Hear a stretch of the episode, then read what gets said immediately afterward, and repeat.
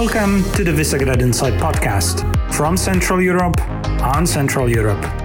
It's Wednesday, August 18th, and the severe situation in Afghanistan has been the focal point of global media and the public opinion. Meanwhile, politicians in Central Europe are going about their business as usual. What has been the CEE state's response to the situation in Afghanistan? What will happen to the controversial media law in Poland? And does the Czech opposition still hold any chances in the coming elections in October? My name is Marysia Ciupka and Wojciech Przybylski is here with me. Wojtek, what's been the highlights of this week in politics? Global politics is today about Afghanistan, the role of the United States.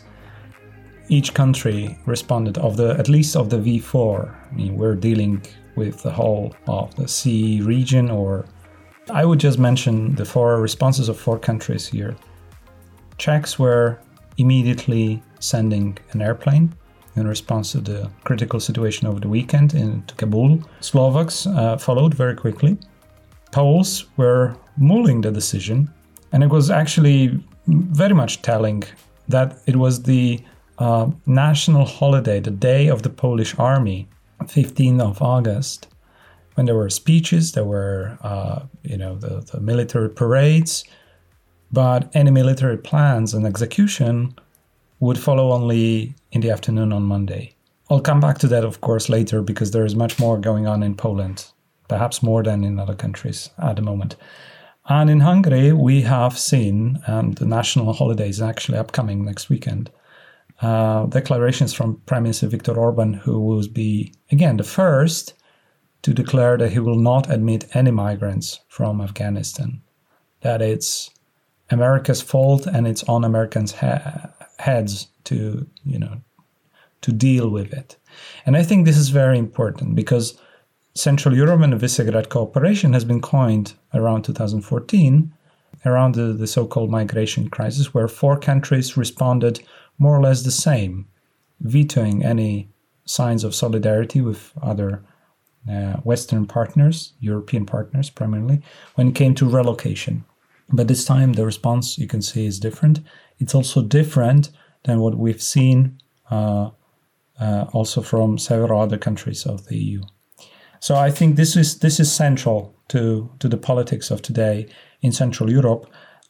Uh, and then there are peculiar developments in Poland we, can, we will, I'm sure, dwell upon we're coming back, as you said, to the topic of uh, migrants and the lack of solidarity of Central European states toward people in Afghanistan, really. Also, in the wider context of the ongoing developing migrant crisis in Lithuania on the Belarus Lithuania border, which might also soon result in a wave of migrants coming to the border with Poland. I think they're already coming. The, the, the, reality on the ground is that Belarus is importing uh, migrants from Iraq. Rest assured that Afghan migrants will be exploited the same way by Lukashenko. They'll be put on the border, and border guards will cut the fences and will drive them or assist them to the border, pointing the finger towards uh, the country they are neighboring to, and put some pressure to you know create problem create a problem. It, it's much bigger problem for lithuania it's much bigger problem for latvia where this situation has already spiked uh, response in the um, you know emergency state of emergency has been declared by the border regions. Poland's much bigger in the sense of, of its capacity but also much lengthier border and it's harder to control. And it may turn to be an electoral issue again uh, as a the poli- politics and politicians tend to exploit it. Of course, now those who were in charge, who are in charge, were uh, are not campaigning against their own government. Their uh, their promise was to be in control when a crisis happens. So definitely, migration is a topic that we will continue to follow. And by the way, we want to invite you to an event we're organizing on Thursday devoted to discussing the topic of migration crisis in Lithuania. That is uh, also used as a um, hybrid war tactic um, by Lukashenko. We're mostly speaking about Poland and Hungary in terms of this lack of solidarity, but when we're on the topic of anti migrant sentiments and uh, reluctance towards progressive politics, we should go to Czechia and discuss how Babiš's party has been gaining uh, support in the recent months against the predictions that Czechs might choose the most progressive government in the coming elections in October. Yeah, what seemed to be a promise for Czechia with uh, a potential coalition looming on the horizon between Pirate Party and the the right wing uh, coalition of parties does not seem to have the momentum necessary to win with Babiš. ANO party, despite being in the liberal grouping of the European Parliament, has a pretty eclectic agenda. I mean, their narrative are their narrative is about the conservative values, traditional family, society, no migrants, and no changes to the Czech model of life, lifestyle. At the same time, it's uh, backed up by uh, quite a progressive social agenda, you would say, uh, along with uh, uh, subsidies and social help and all kind of social engineering uh, modern state can provide. So all, all in all, it it gives uh, Andrej Babiš an advantage, uh, despite all the scandals, despite all the poverty and misery of, of, of the corruption that we have been observing in last uh, years. So uh, so these are the prospects today. The opposition there is not so strong. It's not the only electoral game to be watched. It's certainly not the most important one. Also for Central Europe, you know, German elections are much more important but it's definitely an interesting twist, and it's um, and it goes against the trend that we otherwise see in Hungary and in Poland, where the government, illiberal government, is is losing. Maybe it's too early to call it losing, but they're definitely going down, and the opposition is gaining track on the opinion polls. So we'll see how it goes. And going back swiftly to the illiberal government in Poland, Wojtek, uh, what's the most recent development on the Lex uh, the government's attempt to curb the functioning of TVN, the largest, um, one of the largest TV stations that is critical uh, of the government, owned by an um, American company? As I wrote in the piece uh, published last week, uh, No Holiday for Media and Democracy in Poland, this is only one of the chapters in a bigger play that is orchestrated and directed by Jarosław Kaczynski. To a certain degree, he's not completely in control. The, the, the ruling coalition fell apart.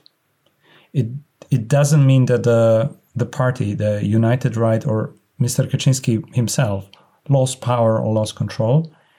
He's testing grounds and he's launching an attack after attack after attack to test the limits of his power and to test the willingness of and, and possibility, uh, you would say, arithmetical possibility of, of ruling with a majority com- comprising of, of, of the MPs who would be bribed, coerced, or for whatever other reason join would be joining his government for the remaining time.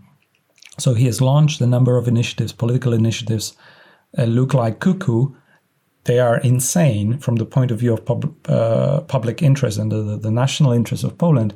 It's about aggravating the state of relations between Poland and the US, Poland and Israel, uh, European Union, the you know ju- ju- judicial system.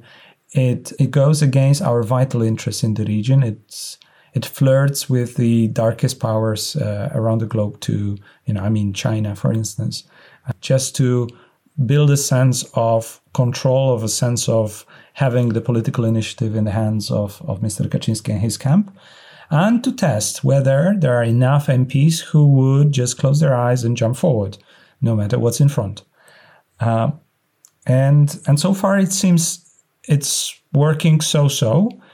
Lex TVN, the media amendment, is uh, is is still being processed. It passed through the first reading and first vote in the lower chamber of, par- uh, of the parliament.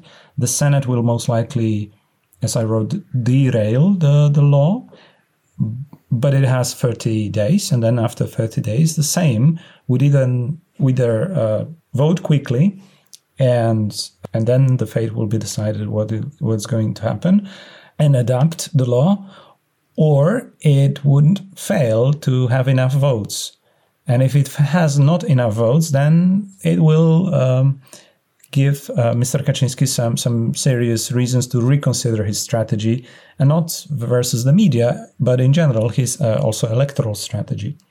Now, the new element in this whole play is that, well, the same Kaczynski would need a supermajority, or uh, it's called absolute majority in the Polish system, to reject a veto from Senate, which requires uh, all absentees and all nay votes to be um, to be uh, in total less than yay votes of you know when he votes and he wants to, the bill to be passed and if he gets that then it goes to be signed it, gets to be signed by the president before it is uh, coming into uh, into force. And will the president sign it? And the president might sign it but exactly on that day 15th of august the military parades and all that he started a new theme speaking out how much the alliance with the United States and how much the international treaties, bilateral treaty between Poland and the United States, are close to his heart and he, how much he thinks about it, and that we, we will always honor them as Poland. And then he was even so kind to remind us that he, in fact, has vetoed some of the laws proposed by the parliament, by the ruling coalition, his own camp in the past. And now people are starting to think, what is it all about? I mean, is it again a theater? Is it something organized, coordinated with Kaczynski, most likely? Sending some signals of withdrawal, but through Duda, not through the Sejm. Maybe they got maybe they got afraid of the international response uh, to that matter, which was pretty strong. Yeah, the international response is very strong. I don't believe they're guided by the international response themselves. I think what gave them food for thought was also public opinion polls, which show 70 to 80% of the respondents being considering it's a bad idea, simply. They, they don't see Lex TVN and new media law as a good change, let alone political as, uh, affair or the political uh, side of things here. much much more if you want to take away one of the most popular TV stations in Poland, well, you can't expect the you know majority of the of the people say, yeah, great, switch it off. And finally, we have Tucker Carlson in an interview with Viktor Orban that happened last week. In case you missed it, uh, might be an interesting watch. Definitely, there's still a lot of chatter on global media about that interview. Uh, the Washington Post, uh, for example, um, Hungary punked Tucker Carlson. Yeah, yeah, and it's and the story is hilarious because Tucker Carlson, um, Fox News anchor, and uh, essentially right-wing Republican pundit, uh, strategist of communication to, to Donald Trump, went to Hungary to to pr- praise Orban, basically. praise him, yes, and do a fantastic interview. That was a kind of in the middle of a. It was pretty scandalous, actually, because you know what what Orban says and what he preaches today in politics is exactly exactly non-democratic. And then Carlson wanted to sell him as the most successful democratic leader on the right side. That, who is also lynched by the Western Europeans for being attached to family and conservative values. Yes, exactly. And then uh, he he had an interview. In an interview, he asked the question about China, quite confront confrontational towards uh, Orban's policy of uh, you know of, of, of, getting cozying up with to, to, to Chinese interests in Europe. Uh. Definitely very uncomfortable for Orban. Yeah, and he diverted the question, and then eventually this question and this answer has been cut off. They were deleted from the official transcript on the website. And this was discovered by Benjamin Novak uh, from New York Times, correspondent um, for New York Times in Budapest.